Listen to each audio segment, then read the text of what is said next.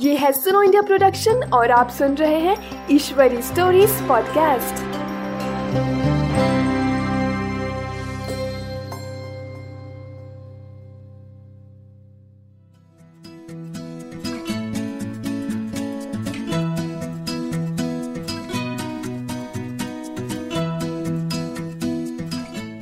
नमस्कार, आपका स्वागत है ईश्वरी स्टोरीज पॉडकास्ट में, जहाँ आप सुनेंगे पर्यावरण की कहानियाँ।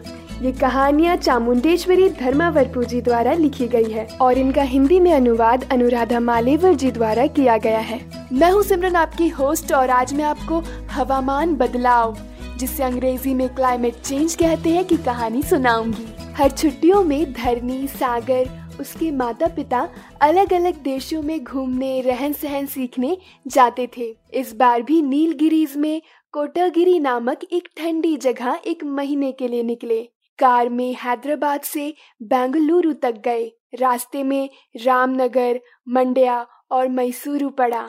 इस प्रवास में बहुत मज़ा आया। जहाँ चाहे वहाँ रुककर खाते, पीते, आराम से निकले। रात भर बेंगलुरु में ठहरे और ऊटी निकले।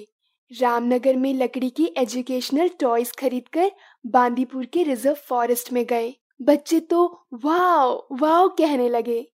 जंगल अति सुंदर था। टाइगर सफारी के लिए पहले से बुक करके वहाँ भी घूम आए। हाथी भी देखे। टूर गाइड ने कहा कि आवाज़ ना करे।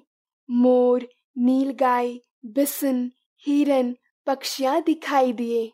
ऊँचे पेड़ होने के नाते ऊपर पत्तों की छतरी बन गई। फूलों की अच्छी खुशबू आ रही थी। सांप के घर, नदी सब देखकर बच्चे खुश हुए और सेलफोन भी भूल गए। आजकल के बच्चे टीवी या फ़ोन पे ज़्यादा रहते हैं। ये शहर एक कंक्रीट जंगल बन गया है। खाना खाते समय बच्चों ने पूछा कि अपने शहर में ये पक्षी क्यों नहीं दिखाई देते? कुछ फूल नहीं खिलते और गर्मी ज़्यादा है? माँ ने कहा, दस साल पहले वातावरण ठंडा था। अब हवामान बदल गया है। धरनी और सागर, पता है हवामान कितनी जल्दी बदल जाता है? बच्चों ने कहा, डैडी, हमने जो पूछा वो बताइए ना। पिताजी बोले, मनुष्य को लगता है कि इस पृथ्वी पर रहना उसी का हक है। वो तो निसर्ग को खराब कर रहे हैं। बच्चे बोले, वो कैसे? पिताजी बोले, मनुष्य आने के पहले प्राणी, पशु, पक्षी, पेड़ सब मिलकर आराम से रहते थे। फिर मनुष्य आया। धरनी ने पूछा, क्या मनुष्य प्राणी है क्या? पिताजी ने कहा हाँ चिपैंजी जैसा, मगर आगे आगे प्राणी और आदमी भी बदल गए। सागर ने पूछा, फिर? पिताजी ने बताया, मनुष्य अन्न के लिए भटकने लगा, फिर शिकार करने लगा। थोड़ी देर बाद एक जगह स्थायी हुआ। जंगल काट के खेती बाड़ी करने लगा। पहले बारली उगाया। धरनी ने कहा, ये सब हमने नहीं पूछा। ठहरो धरनी, इस सब का उत्तर इधर ही है। आदमी ने तब से अब तक जो प्रवास किया है, वो छोटा ही है। पर इतने कम समय में नाश बहुत किया है पर्यावरण का। जनसंख्या भी बढ़ी। मनुष्य को अब ज़्यादा अन्न जगह चाहिए। तो पेड़ काट कर घर बांधते हैं, नदी पर धरने बांधते हैं। इस ट्वेंटी फ़र्स्ट सेंचुरी में पृथ्वी काफ़ी बदल चुकी है। बच्चों ने पूछा, पृथ्वी को क्या हुआ? पिताजी ने कहा, पहले जंगल घने थे और पानी स्वच्छ था। हम छोटे थे, तब नदी और तालाब का पानी अपने हाथों से ऐसे पीते थे। अभी पानी का रंग बदला है और कीटाणु भी है। पृथ्वी अति दुखी और बीमार है। क्या दुखी और बीमार है? सागर ने पूछा। पिताजी बोले, मनुष्य स्वार्थी है। यूएनओ ने कहा है कि मनुष्य हवा, पानी को प्रदूषित करते हैं और पेड़ भी काटते हैं तो इको बैलेंस अब नहीं रहा। बच्चे बोले, ये तो जंगल ही है, क्या होगा? पिताजी ने कहा पेड़ काटने से तापमान बढ़ता है। फूल नहीं खिलते, मधुमक्खी नहीं आती परागन दस प्रतिशत कम हो जाती है, खेती बाड़ी कम होती है, अन्न कम उगता है। पानी में रसायन ज़्यादा मिलते हैं, घर के पानी में कपड़े की साबुन, नहाने की साबुन, शैम्पू से मिलकर पानी को खराब करते हैं। I P B E S intergovernmental science policy platform on biodiversity and ecosystem कहते हैं कि सबसे ज़्यादा प्रदूषण इन 50 सालों में हुआ है। 1970 से जनसंख्या भी बढ़ गई है। सागर ने पूछा, जनसंख्या के बढ़ने से क्या होता है? पिताजी ने कहा, तब ज़्यादा अन्न, पानी, घर, स्कूल, कपड़े लगते हैं। जगह कम पड़ती है।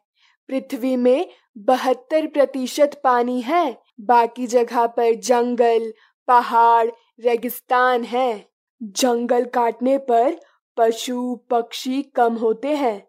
हाथी, चीता, बाघ, सांप सब शहर की तरफ़ आते हैं। फिर हम लोग भय के कारण उन्हें मार देते हैं। सागर ने कहा हाँ मैंने टीवी पर देखा। पिताजी ने बताया, यूएनओ कहते हैं कि 40 प्रतिशत एम्फीबियंस चौतीस प्रतिशत एमेजोन फॉरेस्ट तैतीस प्रतिशत कोरल रीफ्स इकतीस प्रतिशत शार्क्स सत्ताईस प्रतिशत मछली चौदह प्रतिशत पक्षी और पच्चीस प्रतिशत प्राणी मरे हैं। इतने चिल्लाए बच्चे। पिताजी ने बताया 1980 से लेकर 2000 तक 25 करोड़ एकड़ ट्रॉपिकल जंगल नष्ट होके डेंजर जोन में है। नया जंगल नहीं बन पाया। प्रदूषण, हवामान बदलाव से जंगल, अन्न, पानी, बीमारी की वजह से प्राणी भी मर रहे हैं। सागर ने पूछा, जंगल में आग हवामान बदलाव से होता है? पिताजी ने कहा कभी कभी होता है। अमेजोन और रेन फॉरेस्ट में होता है। पशु पक्षी भी जल जाते हैं। सागर ने कहा, केरल में बाढ़, इसी से हुआ क्या? पिताजी ने बताया हाँ सागर, केरल में ही नहीं, असम, दिल्ली, चीन और अनेक देशों में भी बरसात ज़्यादा होने से बाढ़ हो गया। कई जगह तो बारिश ही नहीं है, पेड़ उखड़ जाते हैं, खेती में काम नहीं होता, प्लास्टिक भी ज़्यादा उपयोग करते हैं। हमारी टीचर कहती थी कि गर्म चीज़ें प्लास्टिक में मत डालो। वो अपने लिए हानिकारक है। उससे अच्छा स्टील का डब्बा उपयोग करो। प्लास्टिक का उपयोग अभी दस प्रतिशत ज़्यादा हुआ है। पानी के प्राणी के लिए हानिकारक है। सौ से चार सौ मिलियन टन प्लास्टिक पानी में रहते हैं। हम ये पानी नहीं पी सकते, ना ही खेत में उपयोग कर सकते हैं।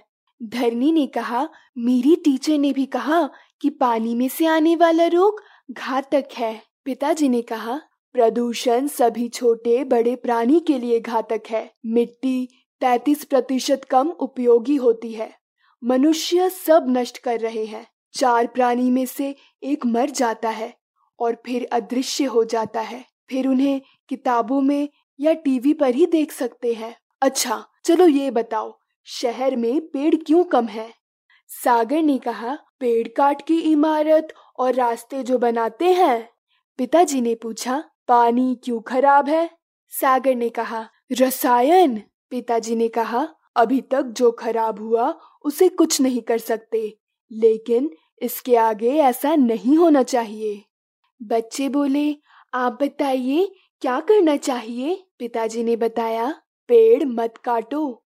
एक काटने से सौ लगाओ। पानी खराब मत करो, प्लास्टिक कम उपयोग करो। सागर ने पूछा, वह कैसे, डैडी?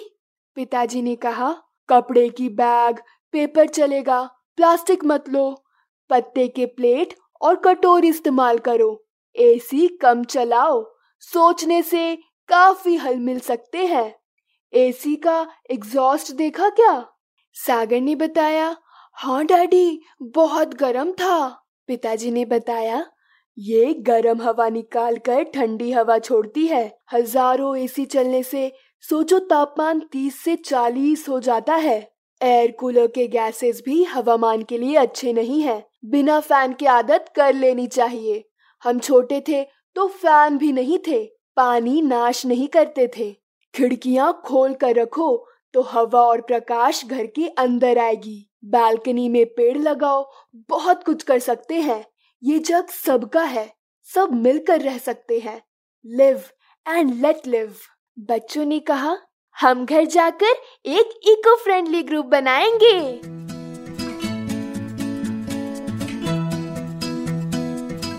तो ये था आज का एपिसोड ऐसे ही बहुत सारे एपिसोड हमारी वेबसाइट www.sunoindia.in और अलग अलग पॉडकास्ट ऐप्स जैसे आई Google podcast Spotify Jio Saavn और गाना पर उपलब्ध है, जहाँ आप पर्यावरण से संबंधित और भी बहुत सारी कहानियाँ सुन सकते हैं। अगर आपको हमारी कहानी अच्छी लगी तो आप हमारे वेबसाइट पर जाकर हमें सपोर्ट कर सकते हैं, ताकि हम ऐसे ही और भी बहुत सारी ज्ञानवर्धक कहानियाँ बच्चों के लिए बनाते रहें।